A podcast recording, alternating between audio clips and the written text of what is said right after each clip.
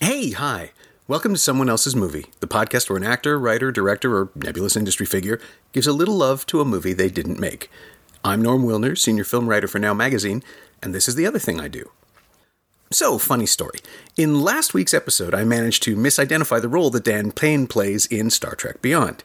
The character's name is Wadjet, but he's not Krall's heavy, he's actually one of the good guys, an Enterprise security guard who assists in Sulu and Uhura's escape attempt. I watched the entire movie looking at the wrong actor. I'm an idiot. Sorry, Dan. Still a good episode, though. My guest this week is Tori Higginson, who's currently starring as Natalie Lawson on CBC's This Life, airing Sundays at 9 p.m. She also appears in Space's Dark Matter and the web series Inhuman Condition, and you can see her this Friday in Canada in the new movie The History of Love. Tori picked Wings of Desire, Wim essential 1987 drama starring Bruno Ganz as Damiel, a lonely angel who watches over the souls of Berlin and finds himself drawn to a trapeze artist played by Solveig Dommartin, and through her, to the human world. If you've seen it, you know exactly why I just called it essential. If you haven't, well, you kind of need to see it. Shooting the world of the angels in lustrous black and white while rendering human experience in grainy color, Wenders created a rapturous study of what it means to be alive and engaged with the world and the people around us, which I think is something we badly need right now. Also, Peter Falk. We could use him too. This is someone else's movie. I started thinking, well, what movies, you know, have a thematic similarity to the show that I'm doing? Because you know that sort of publicity and talking about. so I thought, yeah. try to connect it. And I was thinking about things like Sarah Polley's Away from Her, and then I thought about The Martian even, and and and I was thinking, but I'd have to rewatch those because I. I would have to rewatch them to have a, a deep conversation about it. And I just, then out of the back of my head went, oh, Wings of Desire. It was sort of my favorite film for all throughout theater school. It's I, I would go. It used to always play at the Review Cinema around the corner from where I lived in Portobello. I was going to school in London actually, and uh, I would go to see it probably once a month for about three years. I just would visit it all the time. Oh. So and I thought, and thematically, it's kind of similar as well. There's some really sort of nice crossover things about humanity and, and what it is to be human and the the uncertainty of it and the pain of it and that it's the pain is is worth it. Yeah, It's worth it. It's an interesting. As soon as you put it in that frame, as soon as you put it in that perspective, I realized, yeah, of course, because this life is about someone who is suddenly. I mean, she's not thrust into her life exactly, but she's suddenly thrust at a remove, and and she's paying more attention. I suppose is the best way to put it than everyone else is. Yeah. Um, and in Wings of Desire, it's it's observers suddenly participating, right? I mean, like that's the that's the long arc of the film is to is to show us how how Damiel lands Yeah. in in our world essentially. Yeah. But it is just such a I think I had more or less the same experience. The first time I saw it was at the Bloor Cinema, and it was the movie that everyone was sort of obliged to go and see if they were studying the arts. Uh, and I had managed to miss it theatrically on its initial release, and then it, it was it just never left the Bloor. It was there constantly. It was on the rep circuit. It's true, right? I'm I remember sure it that. still is. You probably oh, well Yeah. because the Bloor is now doc, but it's probably still on the rep circuit. yeah circuit. Absolutely. Yeah, I'm sure it plays the Revue every now and then. Or, Yeah. or- and and it's the kind of movie that you know the, the joke about uh, oh it's they might be giants. They tell the story about how they're constantly being discovered because there's always a new generation and there's then there's always a new year of college freshmen. There's always people going oh these guys are cool. Where oh, did they come funny. Isn't Nick Nick Cave and the Bat? They might be giants. Uh, no, but it's the same effect. Like people Oh, discover. Yeah. Wings of Desire because they see the poster up in somebody's dorm room. I think, Yeah, or yeah, because yeah. it's playing at the student. I got you. I, I, yeah, I was in my brain. I was thinking, well, because Yeah. the Nick Cave and the Bad Seeds are in Yeah, Wings of yeah. Desire, so I was, I was connecting Where's that the- thought that they get discovered because of Wings of Desire. Yeah, although I guess they're those are both they, they probably do as well. I mean, they're definitely the the Nick Cave factor uh, is so strong, and I, I don't think I'd ever seen him in anything before. I saw him in that. I don't think I had either. I'd already been a fan of his. I was sort of a little punk rock music fan at that age, so I'd already loved his stuff, and I was so surprised he was in the film. I didn't know he was in the film when I went to see it. Yeah, That would been part of what took me back every time. yeah. the thing about Wenders that that kind of falls by the wayside now because he has been doing this for so long that he's he's become this minted auteur who's taken very very seriously. But his his musical taste, his sensibility, his love of American culture, it all comes together in Wings of Desire, which is also his most German movie. Uh, it's this polyglot. It's this bursting thing, and and I, I have a That's interesting. Yeah. I have a real soft spot for movies that capture a point in time that isn't possible to visit anymore. Yeah. And you know, you're watching a film about the Berlin Wall before it falls down, but it's all it's coming. You know, like the whole energy of the movie is that it's on its way. This shift. This big transformative moment. It's when now, when was the film out? It was eighty. 88, I think. Was it eighty eight? Yeah, I will check with because this is the And when was way the- to reference it. When was the Berlin, Berlin Wall? That was ninety one or 1987, and the wall fell in 89. I think. eighty nine. Oh gosh! Wow. Yes, it was right there. Yeah. Right there. and you can see i mean the the, uh, the black and white and color contrast Yeah. you actually see how alive berlin is so yeah i mean we we see this as outsiders anyway so not being german ourselves and not not seeing it in germany there's a removed perspective but then to also have the humanity and angel perspectives Mm-hmm. it's yeah i'm talking all i'm doing all the talking uh, it is just good. such a magnificent film about perspectives and alienation and isolation and this yearning to connect but and then you have the American actor that's in that world, Yes. so he's an outsider, and then you have that whole observation of the role of an actor, observing and being a part of, and what is that balance? And yeah, Yeah, and an American actor working in a foreign language in a foreign Mm-hmm. land. It's it's practically a handbook to empathy. Oh, I mean, as Oh, that's films go, you just sit there and you understand what it's like to be all of these people, including the angels, including people who aren't people. Yeah. uh, really. And I, I have to say, I'm, I'm probably getting all the important stuff out too fast, but uh, I met Peter Falk a couple years later, and that's him. Like he's not acting. He's Really? simply I. I would be if he hadn't. Well, I suppose I was going to say if he hadn't died, but he did die because he would die because he was a human. I would still believe that Peter Falk actually was an angel who came to Earth, who decided to become human, and then just told Wenders the story. And he's like, "That would be a good idea for a film." it's it's just That's the sweet. warmest, most. Um, I love that phrase, a handbook for empathy. It's a beautiful phrase. uh, I'm probably stealing it from Ebert. I mean, that, he called cinema the empathy machine, so it Oh, comes that's back to that. Okay, yeah, yeah. But it's lovely. It is that, and what I love about it too is just that absolute. There's a line in it. I remember something about um, a sign about being being amazed by men and women is what made him human. Mm, the yeah, amazement, and and then that decision to be human, to give up your immortality. Like we live in a culture we don't want to talk about death. We don't like to think about death. We only really honor youth. So you sort of think in our culture, if somebody said you could be immortal and live forever, we would all go, yes, I'll take that. But you have just that beautiful, simple lesson of, but would we? And and even knowing all the pain and all the loneliness, to choose to do that, I would rather see in color for a day. Yeah, it's such an inconceivable challenge, I guess, to to portray a species or a, an entity that isn't us, and simply by creating this sort of alien structure for everything. There's this whispering that can influence us, but they can't necessarily save us, um, and they feel pain, but they can't experience passion. At least it seems that way until until Damiel sees uh, Dommartin and is struck by her beauty and all that. And it, it is this. It plays on the level of a fairy tale where you could watch it without sound and understand everything that's going on. That's the other thing I love about it, which which is because it is it's a visual medium. It, it's a poem, like it's a beautiful poem that that a visual poem that that film in particular. But film is a visual medium, and and so it's television to a, a certain degree. But we get so caught up in trying to jam pack so much information, and it gets very wordy.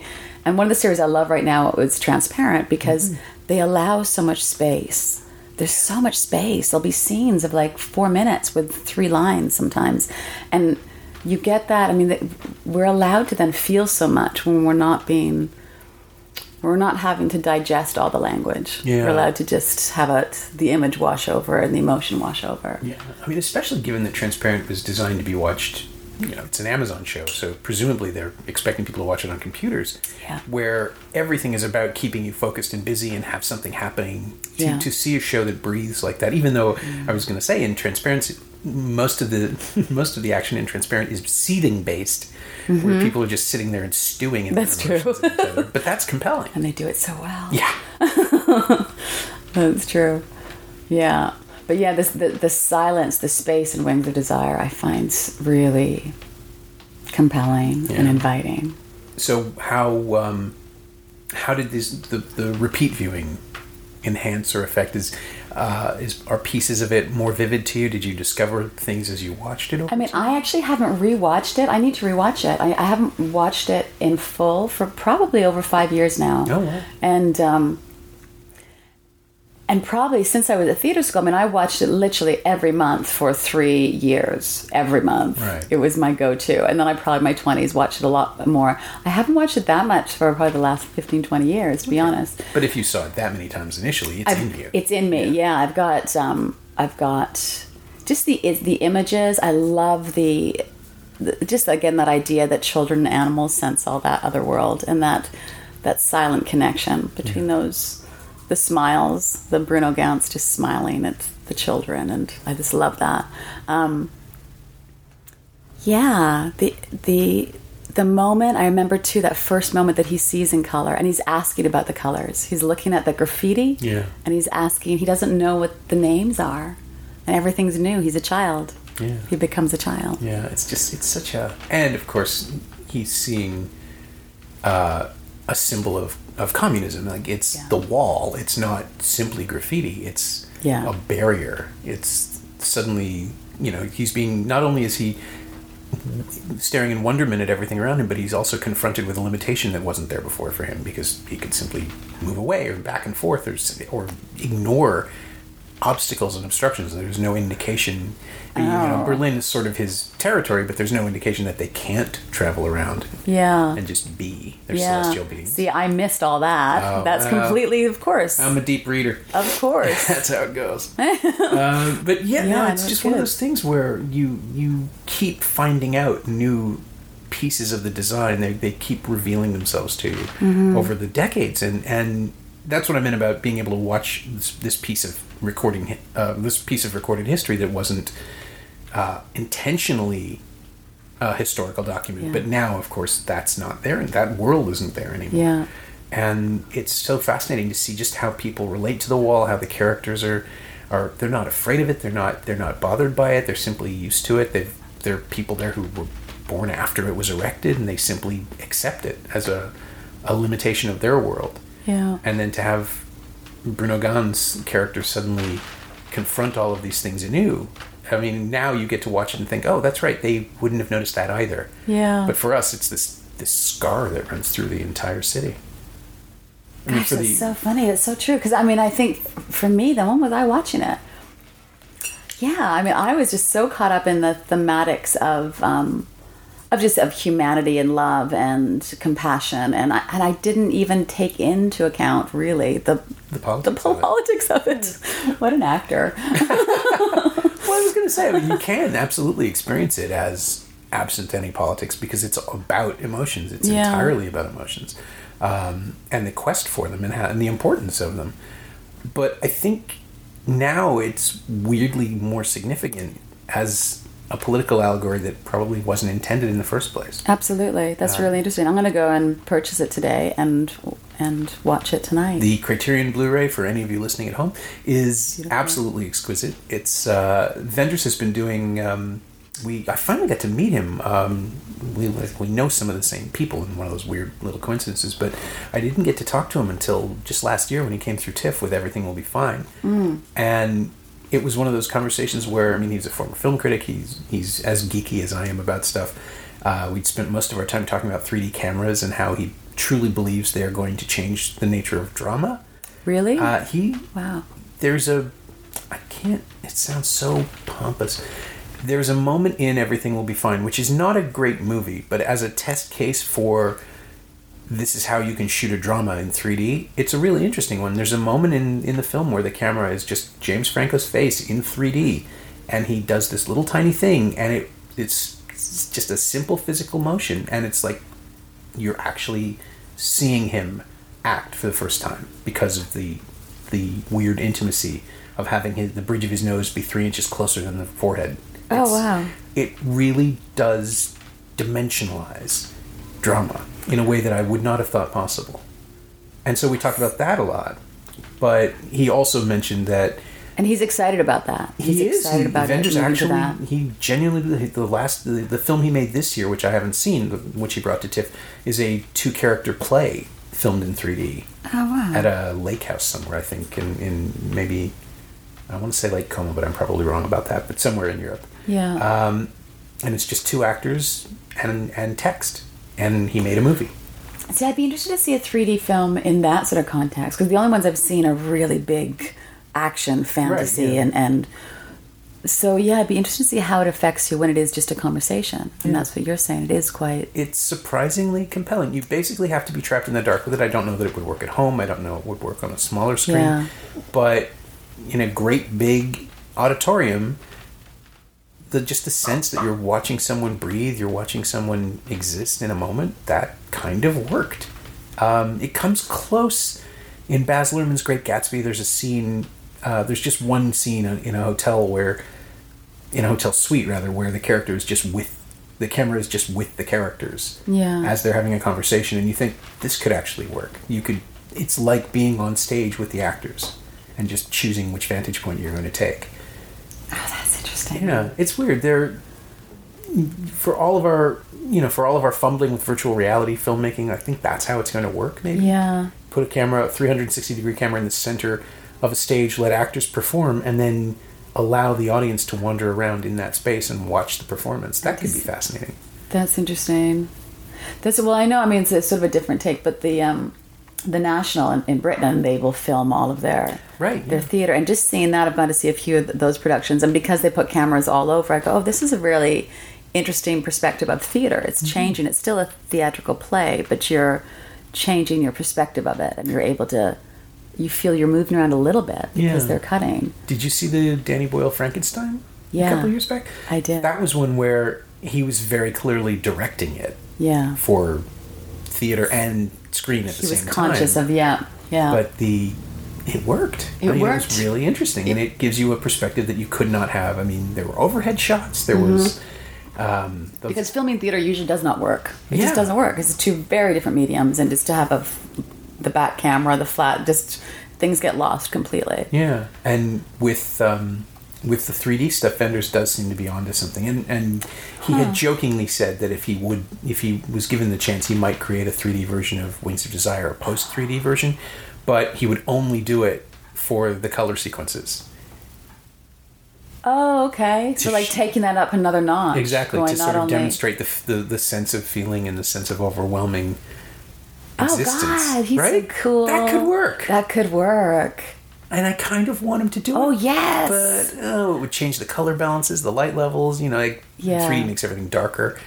Uh, and it has to because you're not only is the filter on the camera on the on the camera not only is the filter on the projector in the theater, but it's also the glasses that you're wearing. So you have to screw with the light levels to make it look real again. oh. It's much more complex than people initially think. I was stunned by how difficult it is to post convert something properly because you're also counting on this is something that who said who told me this?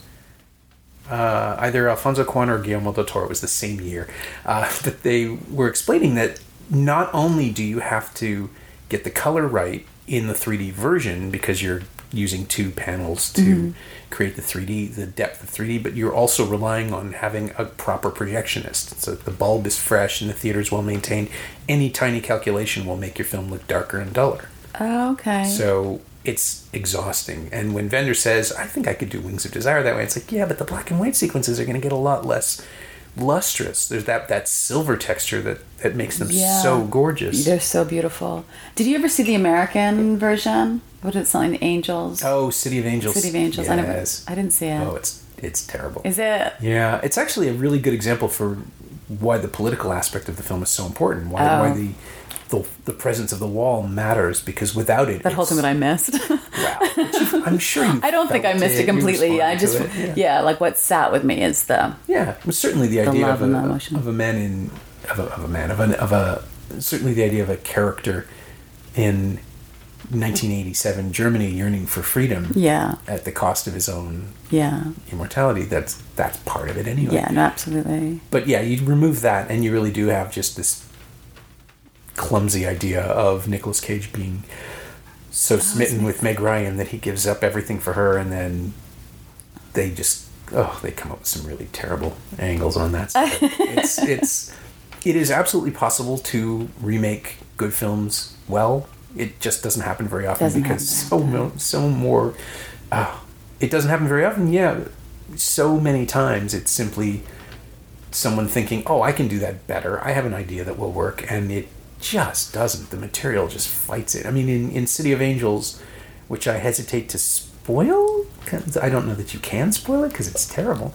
um, but uh, he, uh, our hero, becomes human. They have one wonderful night together, and she's hit by a truck. Uh, But she is hit by a truck in the most ludicrous and and and sort of hand wringing melodramatic way. She goes for a bicycle ride after uh, waking up with him, and she just goes off and she's you know she's riding with her arms thrown back, and she lifts her head up to the sky, and the audience is going truck, truck, truck, truck, truck.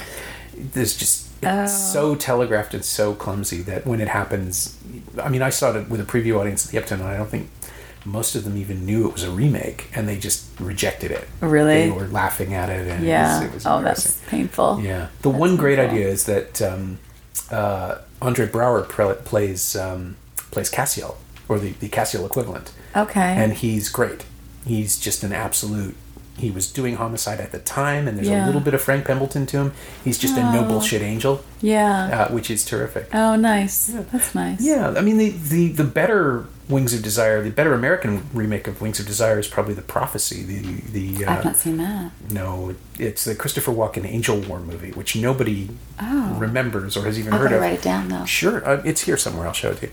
Uh, but it's a um, it's a it's a very heavy, serious kind of horror movie that that Miramax made in 1992 and 93. It was called God's Army originally. They retitled it, and it stars Christopher Walken as the angel, the archangel Gabriel, come to Earth to see I believe that already Christopher. Walken Walken that'd be awesome Yeah, but what they did was they stole the look. Okay. Uh, so they're just they're guys in great coats and walking around with, with this big weight on them. Yeah. And it's Walken and Eric Stoltz and Viggo Mortensen shows up as the devil in a really early role. oh my It's- gosh how have I not seen this movie Yeah, it's it spawned a bunch of terrible sequels, which is probably why. Yeah. If you ever saw it on a wall somewhere, you'd think, oh, I don't know about that. But it's it's actually pretty great. Yeah. And it uses your knowledge of Wings of Desire as part of the narrative. It's if you have seen it, you will immediately get what what the director Gregory Widen is going for, and it's kind of great. Mm-hmm. Um, but it's all about five years later, I think, and just about acknowledging just how iconic and important Wenders' film was. yeah And then Wenders made the sequel, uh, Far Away So Close, which eh, didn't really didn't really land. grab Yeah. yeah Did you see it? Did no I haven't seen that either I've only seen one film in my life and it was Wings of Desire Mm. about 20 years ago It's a good one. I mean, if you have to pick one, it's not a bad one to pick yeah. Well, Far Away Oh, So oh, Close picks up with the characters and Oh, it's the same. Oh, Yeah, kind of. Peter Falk in it. Bruno Ganz. Okay. Oh, Willem. Willem Dafoe. Yes, Willem Dafoe is playing. He's the ostensible villain who introduces himself as Emit Flesti, and then spells his name out so we can understand that it's actually time itself written backwards.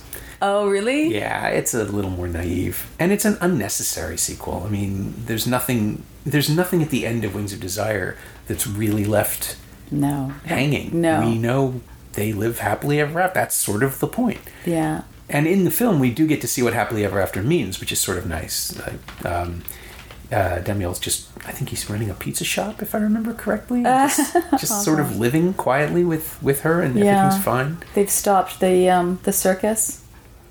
Yeah, she, I mean, maybe she still performs. I want to say she does. I want to say there's a scene, at least one scene, where she's sort of doing Mm. it, but it's just casual now. It's not, she's settled down with him, so she's not traveling anymore. I mean, what I feel about the end of Wings of Desire, though, is that it doesn't matter. I mean, I kind of get that with the um, the explanation of the American version.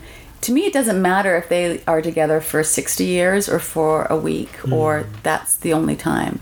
It doesn't matter. It's like, to me, the whole, what I got from the film is that life and humanity is so confusing and fabulous, it's worth it for a day. Yeah. Like it's sort of worth it, and, and it's worth all the pain. It's worth all the unknowing. I love that. I remember them talking to the other angel about to not know what a what a joy it'd be to not know.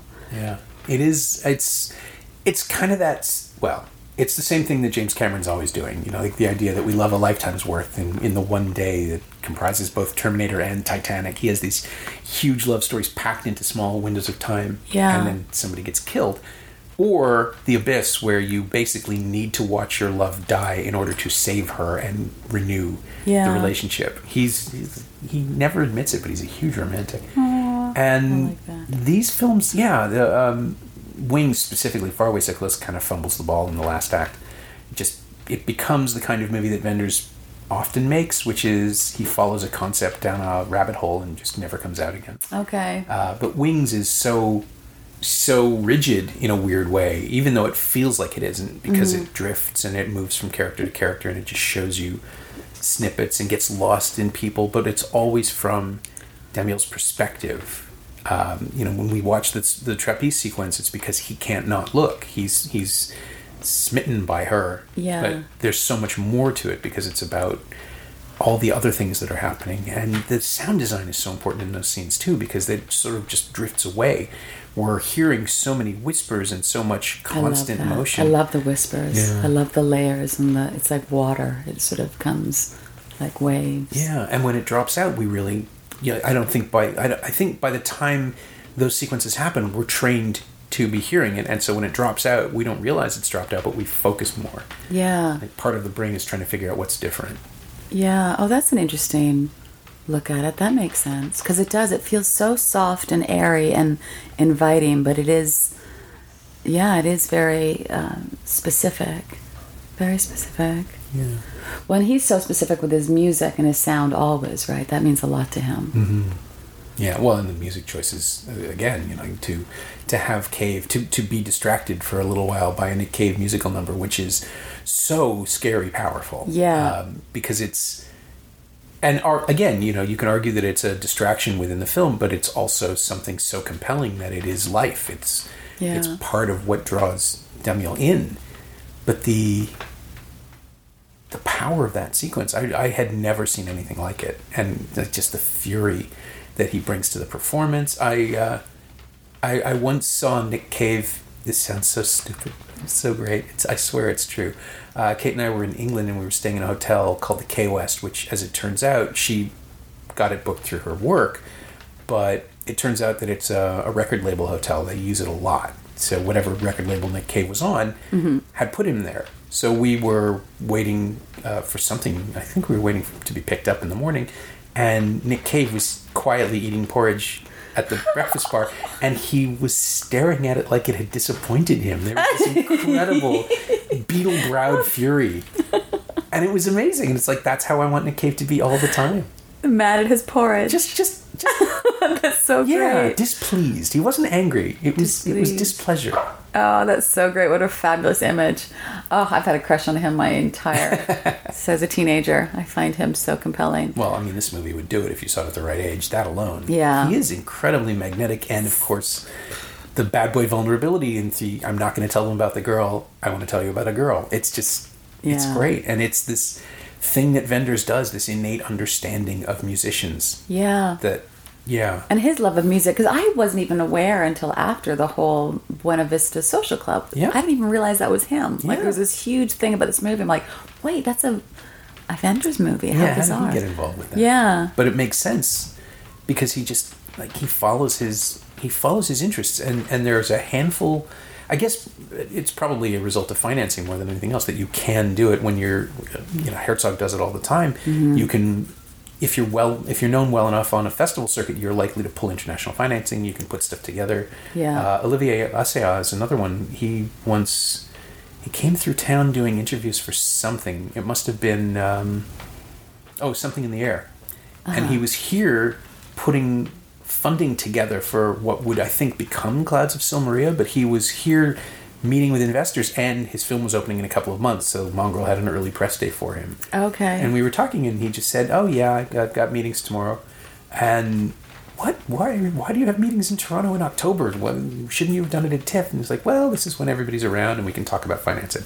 That's just how you live." Yeah. And so, if you, I guess, if you find documentary money and a band playing that you're interested in, you can make You something can like do it. Buena Vista Social Club. and then you're supporting the thing that you love. Yeah, he's oh, that's wonderful. Did you like him?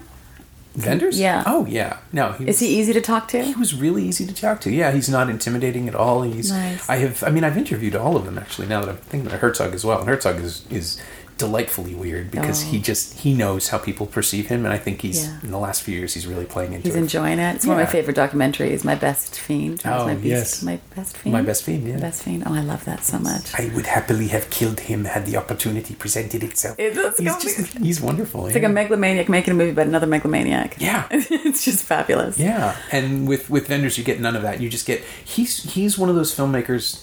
He's one of those artists, I suppose. It's not just for film. He's really interested in whatever you might be talking about, and he will just keep. He asks more questions than I do Beautiful. in the course of the conversation. yeah. Yeah, which is how we got into the whole wonky 3D thing because, you know, well, what did you think of? Did did you think it worked? And I said, well, there's this one shot. And he's like, yes, we worked very hard on that. It took forever, Oh, nice. but James was willing to do it. And it's like, yeah, okay, but but, but why? And then he explained his theory about drama and the proscenium and how it actually works to create intimacy. And then he said about it was going to do this, and I'm like, well, okay, you won me over. But so for you, it's just that one scene with the nose, that one frame of the nose that justified it, that made you see the you see it. possibility of yeah, it. that's where Okay. it- the whole film is sort of designed to lead you to realize Yeah. that this is a way of storytelling that works. Yeah. But that moment is it's simply an an, an instant in which Franco's character decides or has to decide whether or not to do something, and the inaction is visible, and it's really interesting. Oh, that's in, yeah. Um, and um, I'm sure it would work in 2D. Mm-hmm. It probably does. I mean, I haven't actually watched the 2D version, but it's out. Uh, but I see the value of 3D in that moment where you just feel like you can scrutinize because you can see, thanks to the depth, you can actually see the the pieces. You can focus on whatever you want to, Yeah. and you're drawn to this tiny moment of minimalistic expression. Does he think there's a possibility, or, is there a possibility of there being 3D without having to wear the glasses? Everybody I've ever talked to says it's possible, and then they never, they always say it's ten years away, and they've been saying that for thirty years. Okay. Um, Douglas Trumbull, who uh, who is a huge proponent of high frame rate HFR, the thing that Peter Jackson tried to do with The Hobbit that did not work at all. Um, he believes that if you get the frame rate fast enough, you could conceivably have 3D without glasses in a smaller scale than Showscan or any kind of giant 70 millimeter projection. I mean, there, there was this thing called Tour of the Universe underneath the CN Tower in the 80s. Oh yeah, I think Vaguely remember. Did you ever ride it? No. It worked. It was a process called Showscan. It was two 70 millimeter projectors at the right angle, calculated with synchronized frames, uh-huh. and it pretty much worked. If it was dark enough and there was enough motion in the room, because it had to be the whole ride was a flight simulator, and the, the shaking, the mild shaking, made it work in your brain. It actually Oh, helped. If you were sitting and watching it stock still, you you kind of see it. Yeah. But yeah, that worked uh, until the film got scratchy or mm-hmm. anything happened. Yeah. that would deviate from it. And that was 1980. I was there. I, I was there. In, it was my last year of high school. I worked there in the off season, so that was 1986. and we got to we got to ride it. We got to see it, and it worked really really well. Yeah. But you could also see every single thing forced to work in concert. If it didn't, if one thing went out, it wouldn't work. And now with video, it's again theoretically possible, but the screens have to be really big and the projectors have to be firing at full brightness all the time. If it starts to die, you have to replace the bulb right away. It's still really, really expensive. And no worries. It's um, like theme park only. What for you didn't work with The Hobbit? The Hobbit for me made me very dizzy. That's Yeah. what I just sort of got was nauseous. So you with saw it. it in 3D. Yeah. With the high frame. I, for me, what it was was I was really aware. I only saw the first one in HFR, and then subsequently, I think I saw it in two in 3D and then flat in that order. Okay. Those, those three parts. The frame rate version had a weird way of bending the because the whip pans and the, those those really Yeah. speedy camera movements that Jackson loves have this way of working against the 3D Yeah. and flattening things out. It almost looked like it, the whole thing was being shifted on an angle. Yeah. Every time they did that, and it just it was. It looked like video. It just looked like weird, flat, underlit video that was also in 3D. Because I saw it with, I took my nephew, who's, you know, I think he was 17 at the time, and was, we went to one of those big cinemas here, and I was sitting on the side, and I just felt, Oh, if you're on the side, it was awful. I felt dizzy, and I felt that stuff was just out of focus. Like, I just sort of couldn't, and I love all those films. I'm a bit of a sucker for those films. So I was really disappointed in that, because I, yeah, I couldn't be engaged with it, because I was fighting my body's reaction to it, which was just, I couldn't see the story. Yeah, and in addition to all the all the technical um, problems, failings, I don't know what to call it, but Mm-hmm. the complications that I encountered at the first screening was also the fact that wow, this movie is three hours long and we Yeah. haven't left the Shire. Yeah. Still here, and that, that's okay though. You didn't you don't mind the, the length. of- I, for me, I grew up with my uncle in Southwest Wales. Would go to Wales for the summer, and he would read aloud. Oh. He read aloud Lord of the Rings and the Hobbit book. So I have such a, yeah, just a heart kid connection. I could, yeah, I could watch any of those films in any manner and have no critical um, criticism of them. Just love them. You just want to be in the world. I just want to be in that world. I want that story. I like that world of good and evil and black and white and it's simple and it's and I believe that. I think we need more of that here. Right. Too many grays in our world. and yet, Wings of Desire is all gray. I know. Like it's literally all gray for the first hour and plus, and it works yeah, for you. It works so well for me. Well, because again, I think I think it I think what Wings of Desire does about is just just so human. It's just so allowing it's so loving the the the brokenness of us. Yeah, And I think that's really beautiful because we all are. Everybody's broken. Sure. just in different ways. And it and it's just this wonderful accepting and loving of that and uh, forgive not even forgiving us for it, but loving us because of it. That's what makes us human. yeah. That Yeah, I- I, can think of no greater compliment from the angels than to want to hang out with us, to actually want to be us, right? even at that cost. to go see how broken they are, how lonely they are, how messed up they are, how short their life is, how hard it is. It's cold. It's they can be hungry. They can, but I want that. I want to believe that that. I like the idea of that being a reality still. Like the idea of you know your grandmother somehow Sure, yeah. just looking over, just like not having any ability to touch or connect, but just that somebody is overseeing. And the internet hasn't dampened my need for that, my hope for that. Right. Not need for that. Not that I believe that, but I like that romantic idea. You know, it's an aspirational fantasy, right? Like the idea that there is not only is there someone looking out for us, but then that must mean there's structure and purpose. Yeah. I I, th- I, I totally understand why Yeah. people find that comforting. It's like a, it's a, yeah, that's exactly what it is. Just a comfort, a comfort of that, that there is, yeah, some, some purpose to all of this. yeah. Yeah. And then I fall back on Herzog, right? Like all these chaos. Just you know, go have a muffin because there's a meteor coming. Whatever it is, or nature will destroy us at any moment. You will choke on a salmon bone. You do him very well. I know it's terrible. I'm very bad at this. I was running around. Um, there was a there was a moment where I almost at TIFF. It sounded like he was going to do the show, and then they couldn't do it. Well, it's too much of an ask. It's an hour and a half on a, in the middle of a film festival. And I totally understand. Yeah. But some part of me is also convinced that he listened to the two episodes about Stroszek and Grizzly Man and heard me do it. And it's like I won't go near that. I will have nothing to do with your program and will actively work against your show. But That's uh, funny. No, it's my terrible. What was that documentary he did about Loch Ness Monster? Oh, Incident at Loch Ness. Yeah. Which is not a documentary, but is it's it's that's that's, what makes it so great. Yeah, it's like a weird. Yeah, it's a movie about him trying to make a documentary Mm-hmm. and, and it becomes its own thing. It's it's a it's almost a found footage movie. It's it's kind of ingenious. It's here somewhere too. He's Um, just so. I could just watch him for hours. He's just so compelling and weird and wonderful. yeah, yeah. I'll get them. I'll get them someday. You'll get them. Uh, but I did stop doing that. so um, the the final question of the of the podcast is also always the same, which is what of this movie, what of Wings of Desire, have you used or borrowed or incorporated into your own creative DNA, how does do you ever find it coming out in, the work that you do? Oh, that's so nice. What a nice thought. Um, what a nice is the question. thing Yeah. that fascinates me: the influences that we don't understand we have. Yeah. What a lovely question. Thank you. I mean, I think w- what I love about the film is the is the the listening. Just the listening. Mm-hmm. You know, we're, we're especially now we're in such a world that everybody has to have an opinion, has to have a a mantra, has to have a soundbite, has to have and and the most intimate thing you can do is to listen. And as an actor, the best thing to do is to listen and, and to not i remember um, years ago being told that great thing about you know acting is reacting. So all you put all your energy into just believing what the person is saying to you. Just listen to them.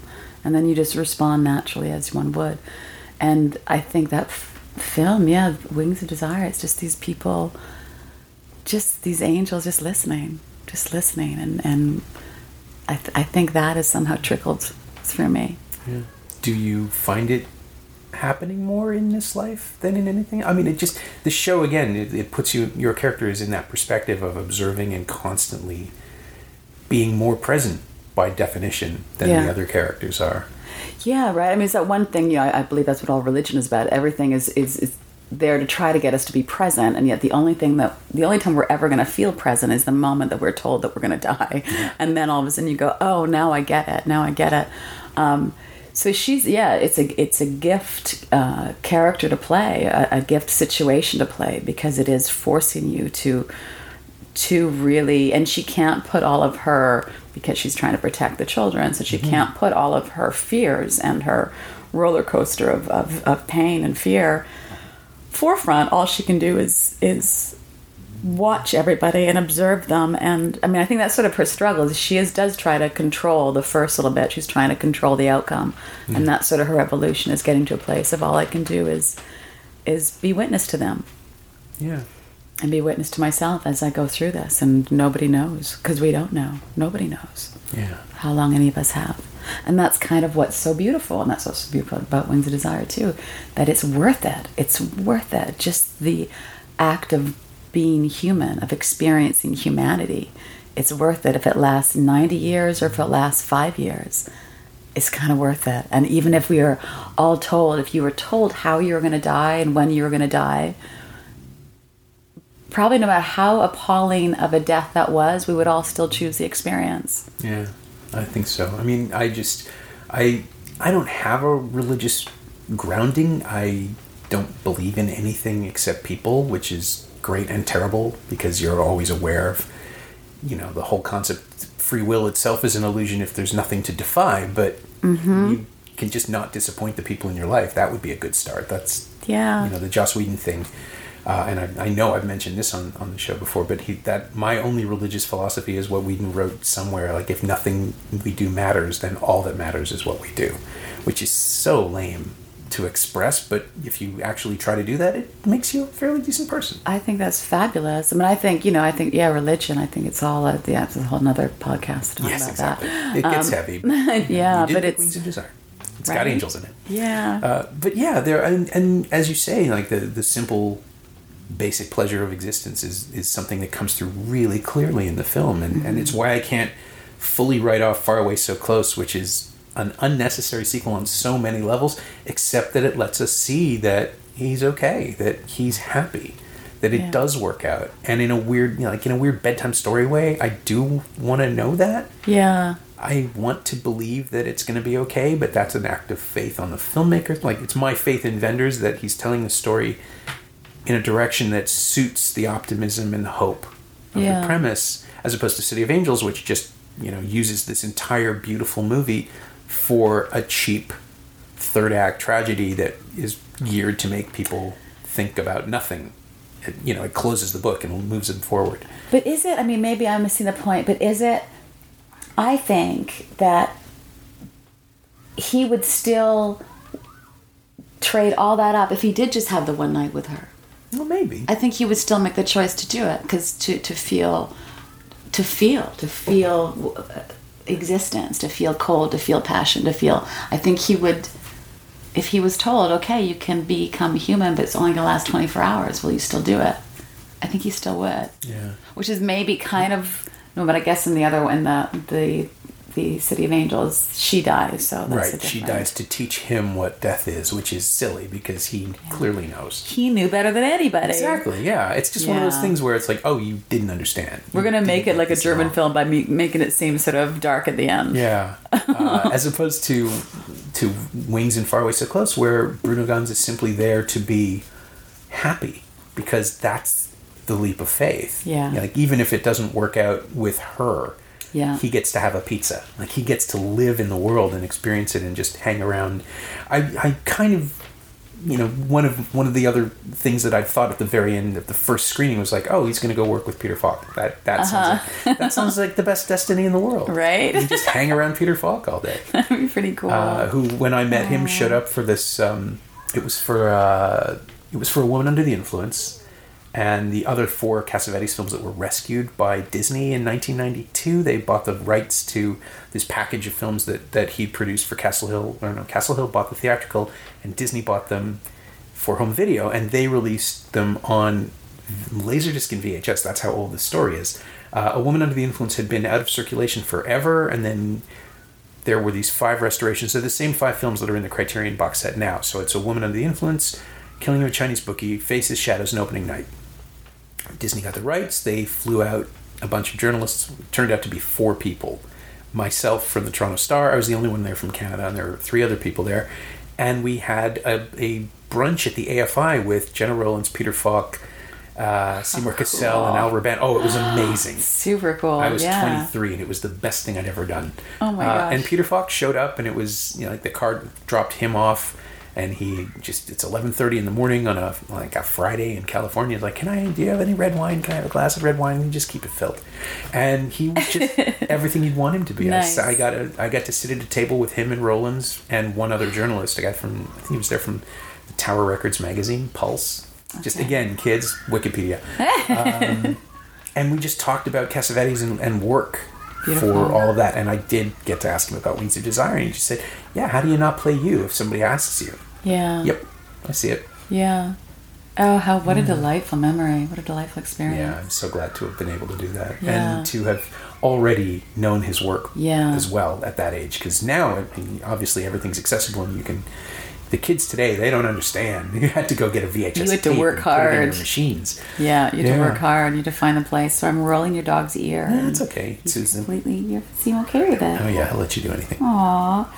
Um, yeah, you had to work for it. It's fine. I do sound like an old person now. I kind of miss that though, having to work for it. Yeah. Because it was easier way to show your passion, and then you also had more of a connection to that passion. Mm-hmm. Like, I, I've always been a huge lover of music, and now I put my computer on. I just put shuffle on iTunes, and songs come up. And I'm like, who is this? Yeah. I'm like, oh god, that's awful. I used to. I would know who it was. I would know who produced it. I would know what the cover art was on the album. Right. And now it's just But there was the, I mean, it was it was totemic, right? Like there was a ritual of pulling the CD out or the, the record or the cassette. Yeah. None of that happens anymore. I mean, Yeah. it still does if you force yourself. I, I was at HMV last week and I brought home. Uh, Fully completely has been reissued in a special edition with a with a concert at the from the Horseshoe Tavern in 1992. Oh, wow! As the bonus CD, it's like I have to have that. oh, that's cool. Yeah, and it's right over there, and I can play it anywhere I want to because it's a CD. That's cool. And apparently, it's on iTunes as well, but I don't want it on iTunes. I actually admit to having a turntable and a oh, receiver for and speakers in the back of my car right now because I had them with me in Montreal, so I'm driving them back to LA. Nice. So I still go and buy my vinyl. Good for you. Old school. Absolutely. My thanks to Tori Higginson, whom you can see on CBC Sundays at 9 p.m. in This Life, and this Friday in theaters in The History of Love. Thanks also to Julia Caslin. She knows what she did. You can find Tori on Twitter at Tori underscore Higginson, two R's, two G's, and you can find Wings of Desire on Blu ray and DVD in the Criterion Collection in an excellent special edition. You can also find it for sale or rental on iTunes, and lucky American listeners can stream it on Criterion's new Filmstruck service, where it's accompanied by most of the special edition extras, but only the DVD and the Blu ray have Wenders and Falk audio commentary, and take it from me, that is priceless. As always, you can find me on Twitter at Norm Wilner and elsewhere on the internet at nowtoronto.com. You can also find this podcast on Twitter at Semcast, SEMcast, and on the web at someoneelsesmovie.com. If you want to leave a review on iTunes, that would be very kind of you. This week's call sign is I'm a friend. Thanks for listening.